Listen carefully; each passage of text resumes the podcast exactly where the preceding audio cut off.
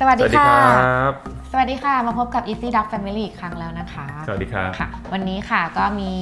อินบ็อกมีคอมเมนต์มาจากทางบ้านหลาย ๆ ท่านนะคะ ว่าอยากจะทราบเรื่องเกี่ยวกับการปวดคออ ม วัน ครั นี้ บ ก็เลย ผม จะชวนหมอโจ้มาคุยกันเรื่องเกี่ยวกับสาเหตุ และก็อาการของการปวดคอค่ะ ครับ ก็มี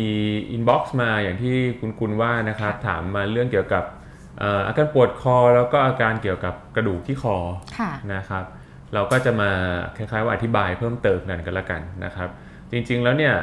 เรื่องเกี่ยวกับกระดูกสันหลังนะครับ ไม่ว่าจะเป็นบริเวณคอนะครับ หรือว่าบริเวณกระดูกเอ่อเอวเนี่ย ค่ะ ที่เคยได้ทำคลิปไว้แล้วเนี่ยจริง ๆ มันก็คือคอนเซปต์เดียวกัน อืม คอนเซปต์ใกล้เคียงกันนะครับ ค่ะ เพราะว่ามันก็คือส่วนกระดูกสันหลังเหมือนเหมือนๆกันนะครับ ค่ะ คราวนี้อ่ะถ้าจะเจาะจง เฉพาะเจาะจงลึกลงไปในส่วนของอาการปวดคอ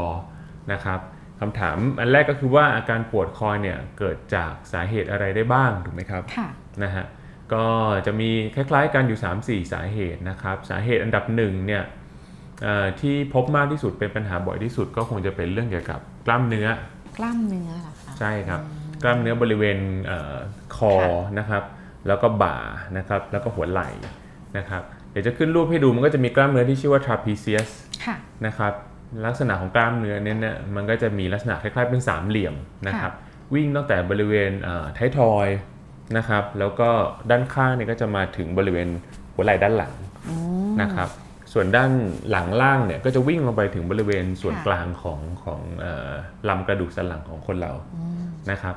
เวลาคนเราปวดกล้ามเนื้อบริเวณเนี้ยนะครับซึ่งส่วนใหญ่เดี๋ยวนี้ก็จะเจอได้บ่อยอาพนักงานออฟฟิศนะครับนะที่ทำงานลักษณะใช้คอมพิวเตอร์บ่อย ค่ะ ๆนะครับกล้ามเนื้อมันเนี่ยจะตึงอ่าแล้วก็มีอาการปวดได้นะครับจะสังเกตว่าทำไมอาการปวดเนี่ยมันมักจะถึงกันไปหมดเลยนะครับเช่น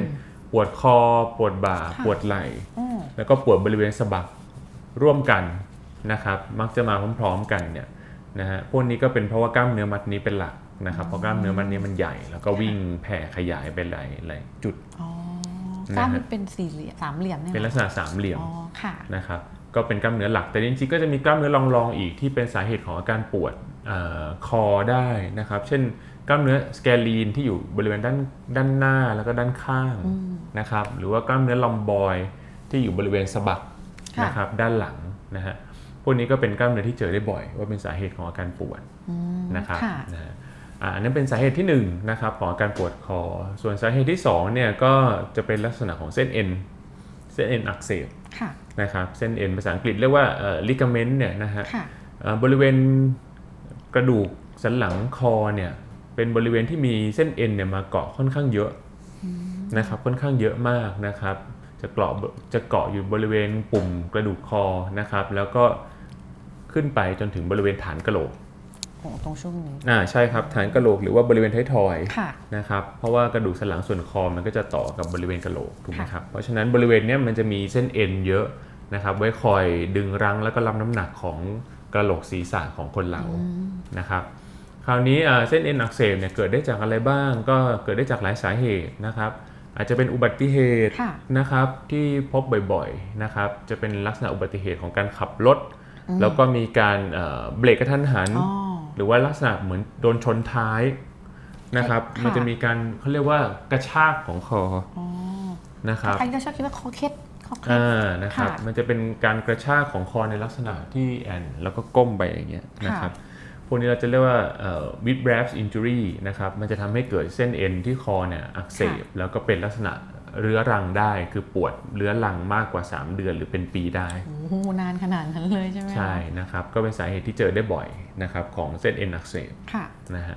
ส่วนอ่าสาเหตุอันดับ3นะครับของอาการปวดคอที่เป็นไปได้ก็คงจะเป็นลักษณะของข้อต่อ ข้อต่อกระดูก ข้อต่อกระดูก ข้อต่อกระดูกคออักเสบนะครับ อย่างที่เคยเอ่อเล่าไว้ในคลิปก่อนๆหน้านี้แล้วนะครับเอ่อกระดูกข้อต่อเนี่ยของกระดูกสันหลังเราจะเรียกว่า facet joint นะฮะ ค่ะ นะฮะตรงบริเวณคอก็เช่นเดียวกันก็ต้องมี facet joint เหมือนกัน อืม นะฮะซึ่ง facet joint เนี่ยในบริเวณคอเนี่ยอืมโดยประสบการณ์เนี่ยพบว่ามีอาการอักเสบได้ค่อนข้างง่าย แล้วก็พบบ่อย ค่ะ นะครับลักษณะค่อนข้างที่จะพบบ่อยเลยนะฮะเพราะว่าอะไรเพราะว่ากิจวัตรประจำวันของของคนเราในปัจจุบันเนี่ยนะครับมันมันโพสิชันในการใช้งานคอเนี่ยมันจะก้มหน้าบ่อยขึ้น ก้มหน้าบ่อยแล้วก็นานขึ้นด้วย ใช่นะครับ จะเป็นลักษณะของการก้มหน้าอ่านหนังสือ ค่ะ อาใช้คอมพิวเตอร์นะฮะ อืม แท็บเล็ตโทรศัพท์มือถือเนี่ยมันจะอยู่ในท่าก้มขอเยอะนะครับแล้วมันก็อาจจะทำให้ข้อต่อฟัสเซตจอยเนี่ยมันมันอยู่ในท่าเดิมนานๆ มันจะมีการโหลดอาของแรงลงไปที่บริเวณข้อต่อเยอะทำให้มีการอักเสบได้ ค่ะ นะครับทั้งท่าที่ก้มนานๆ แล้วก็ท่าที่แหงนคอนานๆเนี่ยพวกเนี้ยอาจจะทำให้ข้อต่ออักเสบได้ทั้งคู่ อืมเงนขึ้นก็เกี่ยวด้วยเหรอคะ ใช่ครับเอ่อคนที่ข้อต่อกระดูกคออักเสบเนี่ยส่วนใหญ่อาการจะเป็นมากขึ้นเวลาแหงนคอมากกว่าด้วยซ้ำเพราะว่าข้อต่ออยู่ด้านหลังใช่ไหมครับ ค่ะ แหงนคอก็เหมือนเราไปโหลดน้ำหนักลงที่ข้อต่อเต็ม อันนี้ถามนิดนึงค่ะหมอโจ้แล้วปกติคนเราจะแหงนคอ ๆครับ ทำไมอะ อ๋อแหงนคอดูดูนก อ๋อ นะครับหรือแหงนคอ ค่ะ ทำอะไรก็ตามทำงานดูของที่สูง อ๋อพวก ๆแล้วก็จะเจอได้ อ๋อ นะครับ ค่ะ เจอได้มีมีคนไข้ลักษณะนี้อยู่เหมือนกัน อืม นะครับ ค่ ก็ลักษณะแพทเทิร์นของอาการปวดจากข้อต่อกระดูกเอ่อคอเนี่ยหรือฟาเซตจอยอักเสบเนี่ยลักษณะปวดมันจะมีความพิเศษอยู่ ค่ะ นะครับคือว่าต้องเข้าใจว่าบริเวณเอ่อกระดูกสันหลังเนี่ยมันมีเส้นประสาทเยอะถูกไหมครับ เพราะฉะนั้นแล้วเนี่ยมันก็จะมีเส้นประสาทที่มาเลี้ยงตัวฟาเซตจอยเนี่ยค่อนข้างเยอะแล้วก็ซับซ้อน ค่ะ นะฮะลักษณะอาการปวดของข้อต่ออักเสบเนี่ยสมมุติข้อต่ออักเสบบริเวณคอเนี่ยนะครับมันไม่ได้ปวดแค่ที่คอจุดเดียว ค่ะ มันจะมีการปวดแผลและปวดเอ่อคล้ายๆว่าร้าวไปที่อื่นได้ ค่ะ นะครับตามตำแหน่งของฟาเซตจอยข้อนั้นๆ ว่าเป็นข้อไหนนะครับอย่างเช่นถ้าเป็นฟาเซตจอยข้อสูงๆ ค่ะ นะครับเช่นกระดูกคอข้อที่ 2 ข้อที่ 3 ข้อทีสี่4 อะไรอย่างเงี้ยนะครับมันก็จะปวดร้าวขึ้นบริเวณอ่าอาจจะเป็นขมับได้ เหมือนเราปวดหัว อ่าใช่ครับ ค่ะ เหมือนปวดหัวปวดขมับ บางคนมาถึงอ่าหน้าผากเบ้าตา อืม นะ ไป ครับ ไปด้วยกันหมดลิงก์กันหมดเลย ใช่ หรือ ค่ะ บางทีก็มาแถวแถวๆท้ายทอยด้านหลังเนี่ยได้ บางคนเนี่ยปวดหัวเรื้อรังแล้วก็ไปหาอ่าสาเหตุโอ้โหในสมองในอะไรก็ไม่เจออนะครับสุดท้ายก็มาเจอว่าเป็นตัวข้อต่อกระดูกคออักเสบแล้วมันทำให้ปวดหัวก็เจอได้บ่อยๆ อืม นะครับ ค่ะ อืมหรือว่าในในตำแหน่งที่ถัดๆลงมานะครับ เป็นกระดูกข้อต่อคอข้อ 4 ข้อ 5 ข้อ 6 หรืออะไรเนี้ยต่ำๆมาเนี่ย ค่ะ ข้อ7เนี่ยมันก็จะแพทเทิร์นการปวดก็จะค่อยๆ ไล่ลงมา ค่ะ เช่นก็จะค่อยๆมาเอ่อบริเวณบ่าด้านข้าง ค่ะ นะครับ ลงไปบริเวณสะบักได้ อืม ง่ายๆเลยนะครับ หรือบางทีก็มาบริเวณไหล่ด้านหลังเนี่ยได้ ค่ะ แต่ส่วนใหญ่แพทเทิร์นของตัวเอ่อข้อต่อกระดูกอักเสบฟาเซตจอยอักเสบเนี่ยมันจะไม่ค่อยวิ่งไกลเกินประมาณเอ่อข้อศอก เกินช่วงนี้ใช่ไหม มันจะ ค มักจะไม่ค่อยเกิน ค่ะ อืม มักจะไม่ค่อยเกินนะครับ ค่ะ บริเวณความปวดร้าวแผลๆมันเต็มที่ก็คือมาแถวๆต้นแขนเนี่ย อืม ไม่ค่อยจะเกินไปบริเวณเอ่อ เลยข้อสอบ เลยข้อศอกไป ค่ะ นะครับ ลองสังเกตกันดูนะคะ อ่ะลองสังเกตดูนะครับ ค่ะ แล้วก็แพทเทิร์นอาการปวดเนี่ยมันจะไม่เหมือนปวดกล้ามเนื้อ อืมปวดยังไงล่ะคะ ถ้าสังเกตเนี่ยปวดกล้ามเนื้อเนี่ยเอ่อมันจะเป็นลักษณะของการปวดตึงๆถูกไหมครับอ่า เหมือนเราไปออกกำลังกายมาแล้วตึง ตึงตึง ค่ะ ๆเกร็งเกรงๆตื้อ อืม ๆนะครับถ้าถ้าเปรียบเป็นภาษานะครับ มันจะเป็น ค่ะ ลักษณะนี้ แต่ว่าถ้าเป็นเอ่อปวดจากข้อต่อกระดูกอักเสบเนี่ยมันจะเป็น อ่า ลักษณะ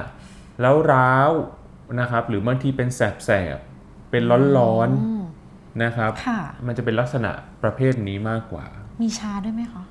เอ่อมักมักจะไม่ค่อยชา แต่ก็ถามว่ามีได้ไหมมีได้บ้าง ค่ะ นะครับ ก็พวกนี้ก็เป็นอาการสำคัญที่คุณหมอเขาก็จะไว้ใช้วินิจฉัย แล้วก็แยกโรคว่าสาเหตุของอาการปวดคอน่าจะเกิดจากอะไรได้บ้างนะฮะแล้วก็สาเหตุเอ่ออาการหลักอีกอย่างหนึ่ง ค่ะ เนี่ยของของพวกข้อต่อกระดูกคออักเสบก็คืออย่างที่ผมบอกมันมักจะแหงนคอแล้วปวดแหงนคอแล้วมักจะทำให้ปวดมากขึ้น อืมก็แอบปวด นะครับเอ่อแล้วก็เอ่อมันมีรายละเอียดอีกหลาย ๆ อย่าง เดี๋ยวจะ ค่ะ ค่อย ๆ เล่าไปกันแล้วกั อื น มได้ นะฮะ ค่ะ อ่า ค่ะ ส่วนสาเหตุของอาการปวดคอลำดับถัดไปเนี่ยลำดับอ่าที่สี่เนี่ยนะครับ ก็จะเป็นเรื่องของตัวหมอนรองกระดูกอาจจะมีการเสื่อม เสื่อม นะครับหมอนรองกระดูกเสื่อม ตัว ค่ะ หมอนรองกระดูกเสื่อมเองเนี่ยหมายถึงว่าหมอนรองกระดูกมันเริ่มซุดนะครับเริ่มตีบเริ่มแคบอะไรอย่างเงี้ยนะครับก็จะทำให้มีอาการปวดคอได้ หมอนรองกระดูกเริ่มตีบ เริ่มสุดเริ่มแคบเนี่ย ในผู้สูงอายุไหมคะหรือว่าเกิดได้ทุกวัยเลย จริง ๆ ก็ ค่ะ จนมากก็จะเจอในผู้สูงอายุนะครับ อืม นะครับ ค่ะ แต่ว่าในปัจจุบันเนี่ยด้วยด้วยแอคทิวิตี้อะไรอะไรหลาย ๆ อย่างเนี่ยเราพบผู้ป่วยในลักษณะเนี้ยอายุน้อยลงเรื่อย ๆ ก็ต้องระวัง อืมจากการก้มดูมือถือดูแท็บเล็ตหน้าจอคอมเนี่ย ใช่ เจ้าเนอะ ใช่ต้อง ค่ ระวังนะครับ ค่ะ อ่ะอันนั้นเป็นสาเหตุที่ ค่ะ 4 ส่วนสาเหตุที่ 5 เนี่ยจริง ค่ะ ๆ แล้วก็มักจะเป็นสาเหตุที่ต่อมาจากสาเหตุที่ 4 คือ ค่ะ พอหมอนรองกระดูกมันเริ่มมีการเสื่อมนะครับ มันเริ่มเสียความยืดหยุ่น เสียความแข็งแรงเนี่ยคราวนี้หมอนรองกระดูกมันจะมีการอ่าเคลื่อนได้ง่ายนะครับเขาว่าเคลื่อนเนี่ยหมายถึงว่ามันไม่อยู่ในที่ที่มันควรจะอยู่ถูกไหมครับอ่ามันเคลื่อนออกไปจากจากที่ปกติของมัน อืม ซึ่งถ้าเราไป ค่ะ ดูตามตาม anatomy เนี่ยหมอนรองกระดูกบริเวณคอกับเส้นประสาทเนี่ยมันจะอยู่ใกล้กันมากเลย อืม ค่อนข้างที่จะเรียกว่าชิดกันเลยระระดับ ค่ะ มิลลิเมตรเท่านั้นเองที่มันมีช่องว่างอยู่ เพราะฉะนั้นถ้าหมอนรองกระดูกมันเคลื่อนไปแล้วมันไปกดเส้นประสาทเนี่ยก็จะทำให้เกิดอาการปวดแบบที่5เนี่ยคือปวดแบบเส้นประสาทนะ ปวด ครับ เส้นประสาทเหรอ ปวดเส้นประสาทคอ ค่ะ นะครับซึ่งส่วนใหญ่ก็จะเป็นหมอนรองกระดูกมากดนะครับหรือมีกระดูกงอกมากดอะไรอย่างเงี้ยนะฮะ การปวดของเขาจะเป็นแบบไหนล่ะคะ การปวดของเขาเนี่ยก็จะเป็นลักษณะ ถ้าเป็นภาษาอังกฤษก็คือเป็นเอ่อ radicular pain คือจะเป็น ค่ะ อาการปวดร้าว ไปแขน อืม ไปนิ้ว ค่ะออกเป็นนิ้ว เหมือน ลย ไฟช็อต ค่ะ นะครับมันลักษณะนั้น อย่างที่ผมบอกว่าเมื่อกี้เอ่อถ้าเป็นกระดูกข้อต่อกระดูกอักเสบ ค่ะ มันมักจะไม่ ไม่เลยไม่ไม่ ข้อศอก เกินหัวไหล่หรือข้อศอกเต็ม ค่ะ ที่ แต่ถ้าเป็นพวกเส้นประสาทเนี่ยส่วนใหญ่จะวิ่งยาวกว่านั้น อ๋อไปที่นิ้วละ อ่า นะครับ ส่วนมากจะเลยศอกมาที่บริเวณท่อนแขนนะครับ ค่ะ หรือว่าถ้าชัดๆเลยก็คือลงไปมือไปปลายนิ้ว ค่ะ นะครับ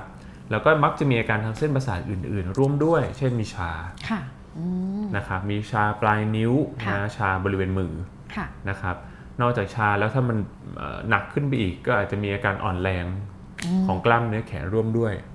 หลาย ๆ อย่างรวมกันเลย ใช่นะครับ ค่ะ หรือว่าถ้ากดมากกว่านั้นอีกมีการกดไขสันหลังร่วมด้วยเนี่ยคราวนี้อาการจะหนักขึ้น เช่น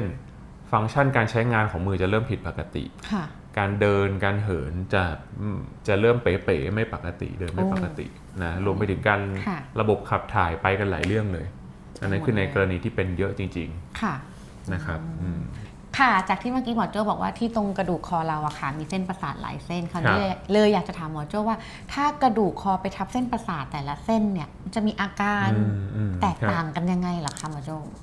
ก็ต้องบอก ค่ะ ว่าอาการมันก็จะแตกต่างกันไปตามตำแหน่งที่เส้นประสาทโดนกดนะครับ อ๋อ เอ่อ ค่ะ เส้นประสาทที่คอเนี่ยนะครับมันจะมีอยู่หลักๆ คือ 8 เส้น แปดเส้นเหรอคะ 8 เส้นนะครับ แล้วก็อย่างที่เคยบอกไปแล้วว่ากระดูกคอเนี่ยเราจะเรียกว่า cervical spine เพราะฉะนั้นเราจะใช้ตัวย่อแทนกระดูกคอก็คือตัว C ค่ะ C cat นะครับ C cat แมวอย่างนั้นนะนะฮะเพราะฉะนั้นแล้วเนี่ยเส้นประสาทเนี่ยเราก็จะเรียกตามชื่อของกระดูก ค่ะ นะครับก็จะเป็น C 1อ่ะ C 1 C 2 C 3 C 4 C 5 C 6 C 7แล้วก็จะไปสุดท้ายคือ C 8 ค่ะ นะครับคราวนี้คำตอบของคำถามเนี่ยก็คือว่าเราต้องดูว่าเส้นประสาทที่กดเนี่ยมันเป็นมันเป็นจุดไหนเป็นเส้นไหน ลักษณะอาการปวดกับลักษณะของอาการชาอ่อนแรงมันจะไม่เหมือนกัน ค่ะ นะครับเอ่อเอางี้โดยโดยหลักการแล้วเนี่ยบริเวณ C1 C2 ค่ะ C3 เนี่ยสามเส้นเนี้ยเป็นเส้นประสาทที่มักจะไม่ค่อยโดนกดเท่าไหร่นะครับเพราะว่ามันเป็นเส้นประสาทที่อยู่บริเวณค่อนข้างสูง อ๋อ แล้วก็บริเวณนี้เนี่ยเราจะพบหมอนรองกระดูกที่มีปัญหาได้น้อย ค่ะ นะครับแล้วก็อาการกดเส้นประสาทบริเวณนี้เนี่ยมันมักจะไม่ค่อยมีอาการมาก เพราะว่ารูเส้นประสาท หรือว่าโพรงเส้นประสาทบริเวณนี้มันจะค่อนข้างใหญ่ ค่ะ นะครับแต่ถ้ามีอาการกดจริงนะครับของบริเวณ C1 C2 C3 เส้นประสาทเนี่ยนะฮะลักษณะมันมักจะมีแต่อาการปวดและชา อ๋อ ปวดและชา ปวดและชานะครับ ค่ะ หลักๆ ก็อาจจะเป็นบริเวณท้ายทอยนะครับมาบริเวณอ่าขมับ ค่ะ นะครับอ่าแล้วก็บริเวณต้นคอด้านบน ค่ะ ด้านหลังอะต้นคอด้านหลังด้านส่วนบน ค่ะ นะครับแล้วก็อาจจะมีอาการชาชาๆยิบยิบยิบๆอยู่บริเวณนี้ได้ อืม นะครับแต่ไม่ได้เจอบ่อย ค่ะ นะฮะอ่าที่เจอบ่อยกว่าคือตั้งแต่ C C 4ลงมา ซีซีลงมาถึงซีแป ใช่ ด ใช่ถึง C ค่ะ 8นะฮะถ้าเอาในรายละเอียดเนี่ยก็คือว่าเส้นประสาท C 4เนี่ยนะครับลักษณะส่วนใหญ่ก็จะเป็นลักษณะปวดและชาเหมือนกัน อืม นะครับก็จะเป็นลักษณะที่ต่ำลงมา ถ้าสมมุติ C 1 C 2 C 3ไล่ลงมาใช่ไหมฮะ C 4ก็จะปวดต่ำลงมา อ๋อ นะครับอาจจะลงมาบริเวณบ่าด้านบนได้ ค่ะ นะครับสะบักด้านบนเป็นไปได้นะครับอาจจะมีอาการชา มีอะไรร่วมด้วยเป็นไปได้ ค่ะ นะครับแต่ถ้าเป็น C5 C6 C7 C8 เนี่ยจะเริ่มมีความสำคัญมากขึ้น เพราะมันเป็นเส้นประสาทหลักที่ใช้เลี้ยงกล้ามเนื้อบริเวณอ่าหัวไหล่แล้วก็แขน อ๋อ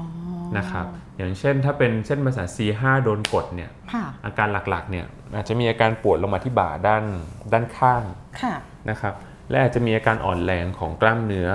บริเวณเอ่อด้านข้างหัวไหล่ ที่เราเรียกว่าเดลซอยมัสเซล ค่ะ กล้ามเนื้อเนี้ยเนี่ยมันมีหน้าที่ก็คือไว้ไว้ยกหัวไหล่ไปในทางด้านข้าง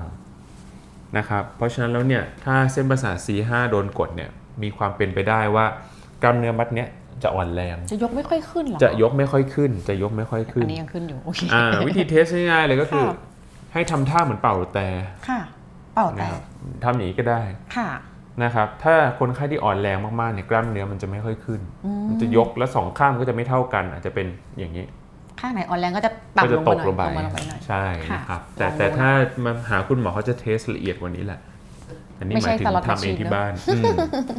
นะครับอ่านั่นเป็นลักษณะของ C5 ค่ะ ถ้าเป็นลักษณะของ C6 เนี่ย C6 เนี่ยหลักๆเนี่ยมันจะมาเลี้ยงเอ่อกล้ามเนื้อไบเซป ค่ะ ไบเซปโทษนะฮะก็คือกล้ามเนื้อหน้าแขนต้น ค่ะ แขนตรงนี้นะครับเป็นรู้จักกันดีอยู่แล้วแหละนะครับก็คือเหมือนเวลาเรายกดัมเบลอย่างนี้ ค่ะ ท่อนไปด้านหน้าเนี่ยเราใช้กล้ามเนื้อไบเซป ค่ะ นะครับเพราะฉะนั้นถ้าเอ่อเส้นประสาท C6 โดนกดเนี่ยกล้ามเนื้อไบเซปอาจจะอ่อนแรง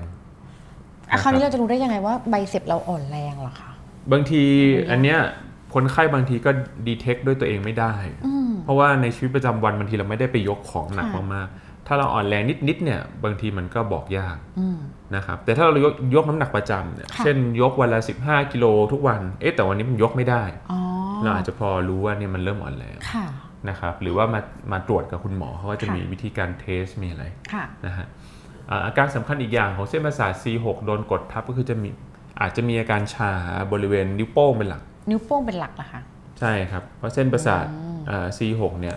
บริเวณหลักที่เราใช้ตรวจกันก็จะเป็นบริเวณนิ้วโป้งอาจจะมีอาการชาบริเวณปลายนิ้ว ค่ะ นะครับนะคราวนี้พอลงไปถึงเส้นประสาทเอ่อ C7 แล้ว ที่เจ็ดค่ะ C7 แล้วเนี่ย C7 เนี่ยบริเวณที่เขาไปเอ่อเลี้ยงเนี่ยจะเป็นกล้ามเนื้อไตรเซปก็คือกล้ามเนื้อต้นแขนด้านหลัง ค่ะ ก็จะตรงข้ามกับไบเซป อ่า นะครับไตรเซปเนี่ยใช้ในการเหยียดเหยียดแขนหรือเหยียดศอก ค่ะ นะครับคนไข้ที่มีอาการอ่อนแรงของกล้ามเนื้อไตรเซปเนี่ยบางทีจะมีปัญหาเวลาที่นั่งเก้าอี้ แล้วต้องการจะลุกขึ้น ดึ มั ง นต้องดัน ดัน อ่า ตัวเองไม่ขึ้น ใช่ ดันตัวเองไม่ขึ้นเพราะมันไม่มีแรงที่จะดันตัวเองขึ้น ค่ะ นะครับอันนี้คนไข้ที่มี C7 เนี่ย ค่ะ ปัญหาที่ C7 เนี่ยอ่ามักจะมาด้วยอาการเหล่านี้อาจจะมาบ่นให้หมอฟังว่าเอ๊ะลุกจากเก้าอี้แล้วมันลุกลำบาก จักรวมถึงเตียงด้วยไหมคะ ก็ก็ทุกอย่างเวลาลุกขึ้นยืน ค่ะ ค่ะเอาลองสังเกตดู ลองสังเกตดู ค่ะ นะครับแล้วก็อาการชาของเส้นประสาท C7 เนี่ยหลักๆเนี่ยอาจจะมาชาบริเวณนิ้วนิ้วกลาง เอาแยกนิ้วกันเหรอคะหมอ มัน โจ ก็จะแยกนิ้วกันไล่ ค่ะ นิ้วกันไป ค่ะ บางทีมันมีการโอเวอร์แลปกันได้ อืม แต่ว่าอันนี้คือหมายถึงโดยโดยส่วน โดยรวม ใหญ่กันแล้วกัน ค่ะ นะครับ อาจจะมีอาการอยู่บริเวณนิ้วกลางนะครับ ค่ะ อ่ะแล้วต่อไปก็เป็นเส้นประสาท C8 ใช่ไหมครั ปี บ แปดปีสุดท้าย อ่า C8 ค่ะ C8 เนี่ยก็จะเป็นลักษณะของกล้ามเนื้อส่วนปลายๆละ ค่ะ นะครับอาจจะเป็นกล้ามเนื้อที่ใช้ในการ ค่ะ กำนิ้วกำมือ อ๋อกำนิ้วกำมือ อ่ากำนิ้วกำมือนะครับ ถ้าเกิดว่ารู้สึกว่าหยิบจับของอะไรแล้วมันไม่ค่อยมีแรงทำตกง่ายอะไรอย่างเงี้ยนะครับนะ อ๋อ อ่าหรือว่าหรือว่าลองกำแรงๆดูแล้วเนี่ยรู้สึกมันไม่ค่อยมีแรงเหมือนเดิมเนี่ย อันนี้ก็ต้องต้องระวังนิดหนึ่งนะครับ แล้วก็พวกนี้อาจจะมีอาการชาหรืออาการปวดวิ่งเล้าวลงมาที่ ค่ะ นิ้วก้อย นิ้วก้อยสี่แปด นิ้ว ค ก้ ราว อย นี้เป็นนิ้วก้อย อ่านะครับ ค่ะ มันก็จะไล่ลงมาสีห้ามาด้านข้างถูกไหมฮะ ค่ะ สีหกมันนิ้วโป้ง ค่ะ ที่7มันนิ้วกลางที่8มันนิ้ว ก้ ก้อ อย ย นะครับก็อันนี้ก็ถือว่าเป็นเบื้องต้นก็แล้วกัน ค่ะ นะครับเป็นข้อมูลความรู้เบื้องต้นในการเหมือนถ้าจะลองสังเกตด้วยตัวเองนะครับวินิจฉัยด้วยตัวเองคร่าว ค่ะ ๆนะครับก็จะเป็นประมาณนี้อืม ได้ค่ะ ก็ไว้เดี๋ยวเราค่อยมาคุยกันเรื่องวิธีการรักษาอีกทีหนึ่ง เดี๋ยวเราก็จะมีคลิป ค่ะ ที่กล่าวในรายละเอียดของโรคกระดูกเอ่อคอเสื่อม กระดูกคอทับเส้นประสาทในรายละเอียดอีกทีก็แล้วกันนะครับ ค่ะ ได้ค่ะ ก็สำหรับวันนี้นะคะที่เป็นคลิปเกี่ยวกับอ่ากระดูกต้นคอ ครับ ค่ะ คุณผู้ชมก็ลอง ไปดูแล้วก็สังเกตตัวเองดูนะคะ ว่าเรามีอาการเหล่านี้หรือเปล่า ที่สำคัญนะคะ ก็อย่าเล่นมือถือหรือว่าเล่นโน้ตบุ๊ก PC อะไรนานๆนะคะ เพราะว่าอาจจะกระทบไปสุอาจจะกระทบไปที่กระดูกต้นคอได้ ก็ครับใช่ครับก็ใช้งานเท่าที่เหมาะสม ค่ะ นะฮะ ถ้ายังไงช่วงนี้ก็ระวังรักษาสุขภาพด้วยนะคะ ก็ถ้ามีคอมเมนต์หรือมีคำถามอะไรเนี่ยก็คอมเมนต์ใต้คลิปได้นะคะ แล้วก็ฝากติดตามกดไลค์กด subscribe Easy Doc นะคะ ครับผ แล้ว ม ก็ดูบทความดีๆนะคะ ได้ที่ www.easydoc.in.th ค่ะ วันนี้ก็คุณกับหมอโจ้ก็ขอลาไปก่อน ครับ ได้ค่ะ แล้วไว้เจอกันใหม่คลิปหน้านะคะ ครับ ขอบคุณนะคะ ครับ สวัสดีครับ สวัสดีค่ะ ครับ บ๊ายบาย